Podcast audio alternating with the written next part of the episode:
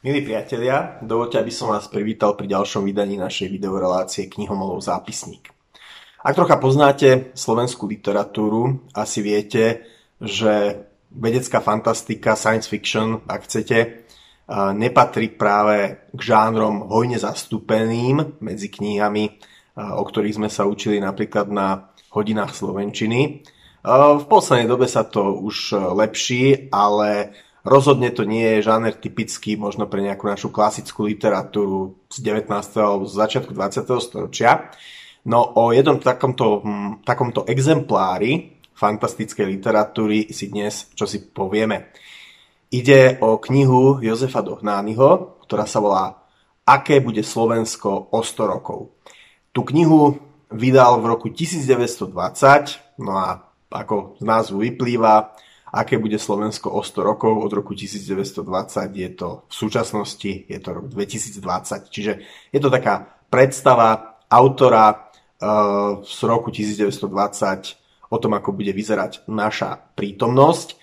Ide o knižnú novelu, ktorá je skutočne útla, má len pár desiatok strán, prečítal som ju doslova na jeden hĺd a dá sa voľne stiahnuť ako e-kniha zo stránky Občianskeho združenia Zabudnuté knihy, ktorú uvidíte, na ktorú link nájdete v texte nad týmto videom.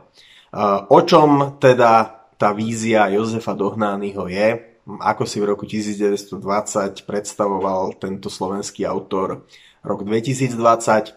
Nuž, Slovensko sa vlastne po získaní samostatnosti, alebo teda oslobodení od Rakúsko-Uhorska, sa Slováci stali sebavedomým a po všetkých stránkach úspešným národom.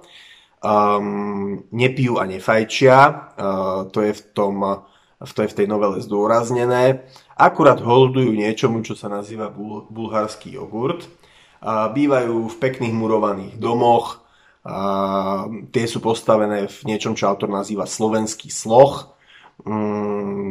Elektrické vedenia vedú pod zemou, elektrina sa získava najmä z vodných elektrární na Slovensku.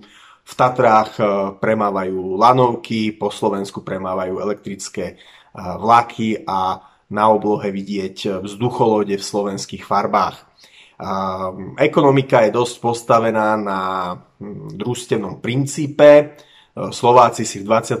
storočí podľa vízie Jozefa Dohnányho stále udržiavajú kresťanskú vieru a sú veľmi svorní. No a zaujímavosťou teda je, že vlastne veľmi presne odhadol počet obyvateľov hlavného mesta Slovenska bez toho, aby ho menoval, na približne 400 000 obyvateľov. Takže je to taká zaujímavá kniha, ktorá v niečom samozrejme ju realita predbehla, v niečom sa autor celkom trafil, v niečom zostávajú jeho vízie stále nenaplnené. Čo sa týka príbehu, ten je poslabší. Teraz tú knihu nepropagujem ako nejaké úžasne napínavé sci-fi, pretože to tak nie je. Ten príbeh je taký jednoduchý.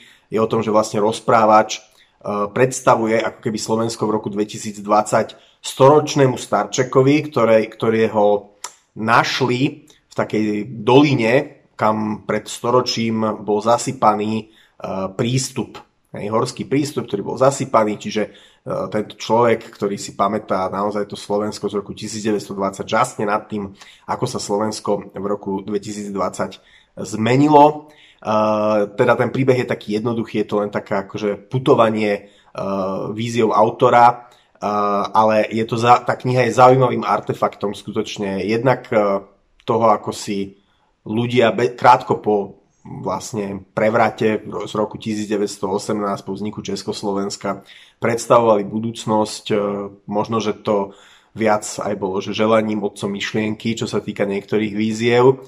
A je to zaujímavá taká jednohúbka fantastiky v dejinách slovenskej literatúry, v najlepšej tradícii Žila Verna a podobných autorov.